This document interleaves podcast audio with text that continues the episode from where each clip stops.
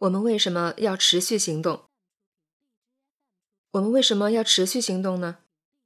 首先，我们的成长是朴素的，所以由成长带来的改变也应该是朴素的。朴为专一，素为纯粹，成长也如此。如果这个讲法成立，那就意味着我们生下来的每天都应该有进步，因为不进步的话，其他人的进步就会让我们变得落后。古语有云：“逆水行舟，不进则退。”但是我相信，未必所有人都会认可这样一种想法。例如，可能有一些朋友希望自己能找到一份位高权重、责任轻、钱多事少、离家近的工作，每天一杯茶和一份报纸，然后就可以按点下班。这种工作既没有任何压力，也没有任何危机迫近，于是身心非常舒畅。我们会给这样的状态起很多美好的称呼，比如工作生活平衡、享受生活、热爱生活。当然，关于生活的艺术本身就是一门学问。我相信前文所描述的一些朋友想要的生活形式，不会是热爱生活的唯一方式。但是，我们不能保证全世界所有人都有这样的工作。也不能保证所有人都喜欢这样的安逸和舒适。那么，这个世界的某一个角落，总会有一小撮人喜欢搞一些创新或者发明。他们可能会捣鼓出一些新东西，这些新东西许多可能会成为废铁，但是也有可能正好有一小撮新玩意，具备以下特点：极大的改进了原有的生产技术流程，从而大大降低了成本，或者可以大量节省人工成本。从而使效率得以大幅提升。再退一步，哪怕是论证了一种新思路的可行性，从而让另外一撮人看到了新的世界，有了新的启发，于是诞生了新的发现。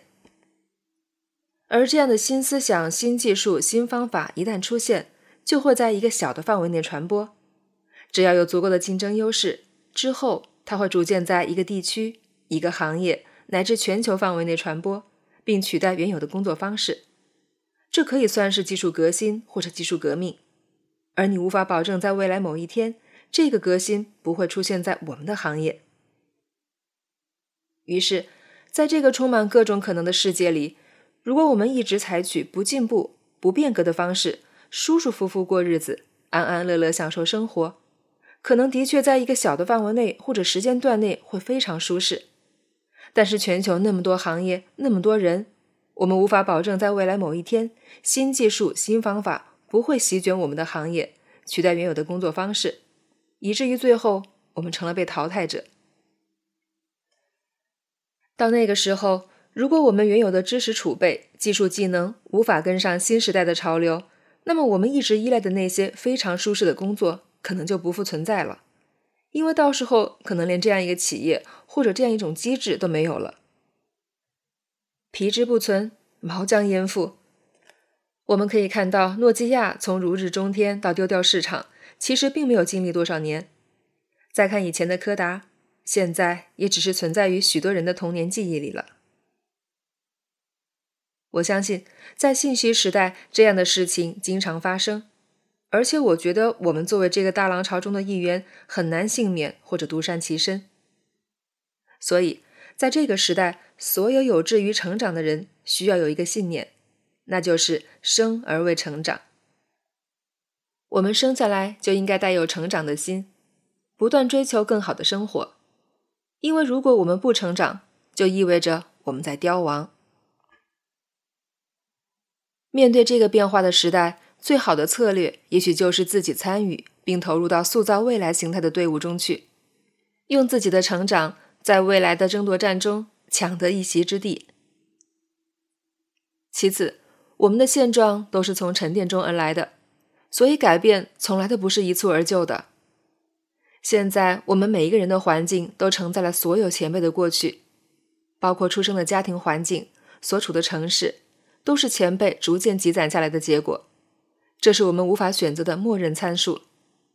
我们一出生，身上就带了这些参数，需要背着它不断去优化，走完此生。所以，这些已经过去的事情是没有办法改变的。毕竟我们生活在时间不可逆转的三维空间，为一些不可改变的事情唉声叹气，不是一种明智的行为。但是我们的现在和未来却是可以重构的，也就是说，我们只能从现在开始去影响未来的轨迹。陶渊明有一句话叫做“勿以往之不谏，知来者之可追”，意思是过去的事情已经无法改变，只有现在、未来才是可以触及的。如果我们想要重构现在和未来的话，就像我们的过去被定义的方式一样，都是一个缓慢而持续的过程。也就是说，即使我们想改变，但改变的效果要显现，也需要非常漫长的时间。我经常说一句话：我们的现状有多痛苦，那么我们的持续行动就应该有多深入。也许很多人会在深夜决心行动，但是早上起来一切照旧。我曾经就是这样的人，对现状不满意，对未来感到渺茫，压力很大，负能量缠身。而且我们往往会把这些现状当成原因来引导我们的行动。因为我迷茫、压力大、不开心，所以我要如何如何。其实这些看上去是一种现象，但是在某种程度上，更多的是结果而非原因。我们只是在还过去欠下的债而已。过去的某个时刻，我们没有全力投入，没有付出更多的心思，没有做更多的事情，尝试更多的可能性，于是我们就按照一种将就、默认的配置，穿越时空，来到我们的当下。如果我们不从现在着手的话，那么未来就会沿着现在的将就轨道继续前行，未来会继续还现在欠下的债，如此循环。延续下去。所以，如果现在你感觉每天都在凑合，不开心，那么一定要行动起来。如果不额外做点什么，在未来这种感觉一定会继续下去。再次，持续行动是一种战略能力储备，尤其是当我们一无所有的时候。这个社会本来就有许多阶层。只是在信息时代，我们可以同时接触到不同的信息，就好像一个国家的有钱人都和你出现在同一个社交网络上。而相比之下，我们这些普通人可以说是一无所有，尤其是在年轻的时候。我想说的是，当我们一无所有的时候，能选择的也就是每天都行动了，这是我们唯一能够把握的。因为唯一相对公平的筹码就是每个人的时间，而我们能做的就是把自己有限的时间投入某个方面，不断积累、提升，形成优势，然后去市场上做交换。我们要把时间持续的、长期稳定的专注在一个点上，并且在这一点上形成自己的优势资源。这其实是一种通过持续行为为自己的成长复利的行为。复利一词来自金融。指的是把一个计息周期产生的利息算成本金，在一个新的周期可以产生下一期的利息，于是利滚利，钱可以享受到时间的复利收益。我们的成长也应该如此，通过持续行动、投入时间，构建自己的优势。努力之后有了新的环境，而基于这个环境，再通过持续行动获得更多优势，于是可以把以前积累的优势进一步利用起来。这叫用持续行动为成长复利，这样你的竞争壁垒会越来越高，因为在三维空间里，时间无法逾越。就像你看到我的文字时，我已经持续行动写了一千多天，而这一千天你无法通过秒懂、干货等方式瞬间获得，但是我可以在后续的工作中享受这段时间的投入带给我的复利。如果你说想要超越我的话，要么也这样写，但是我已经做完了；要么扭曲时空，比如打游戏时为了取胜而开挂。在互联网时代，一夜暴富的故事往往撩动人心，现实却是高额的房价在拉大人们资产规模的差距。于是有人开始大喊：“阶层要固化了，拼爹时代来了！”如果你认为这是个拼爹时代，而自己又没有办法拼爹的话，那么就只能拼持续性。拼自己的进步了。拼完一轮下来，尽管你仍然被各种二代碾压，但回头看时，也会发现自己已经从一粒小沙子变成稍微大一点的石子了，而这就是成长了。所以，从这个意义上讲，持续行动是一种战略能力储备。一个国家需要自己的战略储备，一个公司需要自己的未来发展战略。那么，对我们个人来说，为了自己的发展，也同样需要储备这样一种战略级能力。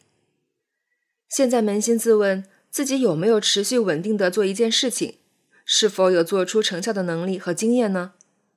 这种能力可以说是我们的核心竞争能力。因为我们无法保证生活时时刻刻一帆风顺。如果想让自己的一生不虚度，想让自己从困境中驶出，在逆境中勃发，在成就中清醒，我相信大家还是需要这种持续行动能力的。请思考这样几个问题：我们是否需要跳出每天应急响应式的生活，抽出时间构想自己的未来，还是纯粹陷入每天忙个不停的持续救火生涯中？并感觉自己很充实。如果出现紧急情况，我们有怎样的选择能力？会做出什么样的选择？比如北京即将有一场严重的雾霾，你能买一张机票马上逃离吗？还是等等，我要先请领导批个假，手里有活抽不开身？我们能有多大的自由度？比如说，我临时需要一笔钱，这个额度最大能有多少？或者我需要大量时间？我最多能抽出多长时间，付出多少代价？在这个时代，很多人谈安全感，工作能给你安全感，所以你一定要进体制；房子能给你安全感，所以拼死也要供一个；伴侣能给你安全感，所以手机密码必须上交。但是真实的一面是，安全感来自自身的价值，而非外界的给予，因为外界不可控。你管得住人的身体，却控不住人的心。只有把安全建立在自己可以控制的范围内，才会有真正的安全感。把安全放在一个你无法掌控的第三方手里，是永远没有办法得到安全感的。个人安全如此，国家的网络信息安全也是如此。最后，还有一个关于持续行动的更宏大的命题。我们对这个社会能提供什么价值，或者最后能够处在什么样的阶层，在这个时代会留下什么样的痕迹？这是需要我们每一个人扪心自问的。不同的人也许有不同的看法，但是纵观历史，从来没有哪一个时代能够给予普通个体这么多的机会，可以让自己尽情成长、尽情伸展。从这个意义上说，我觉得我们在这个时代至少要通过持续行动。在时光中努力刻画一些东西，不管最后结果怎样，至少我们应该留下一些痕迹，哪怕是挣扎的痕迹。在时空里，在千百年的时光流逝中，我们至少应该有一些东西不被后人遗忘，哪怕是自己的 DNA，也要持续的传下去。这样的话，也算自己创造了一些价值，不枉在这个岁月里用持续行动的方式走了一遭。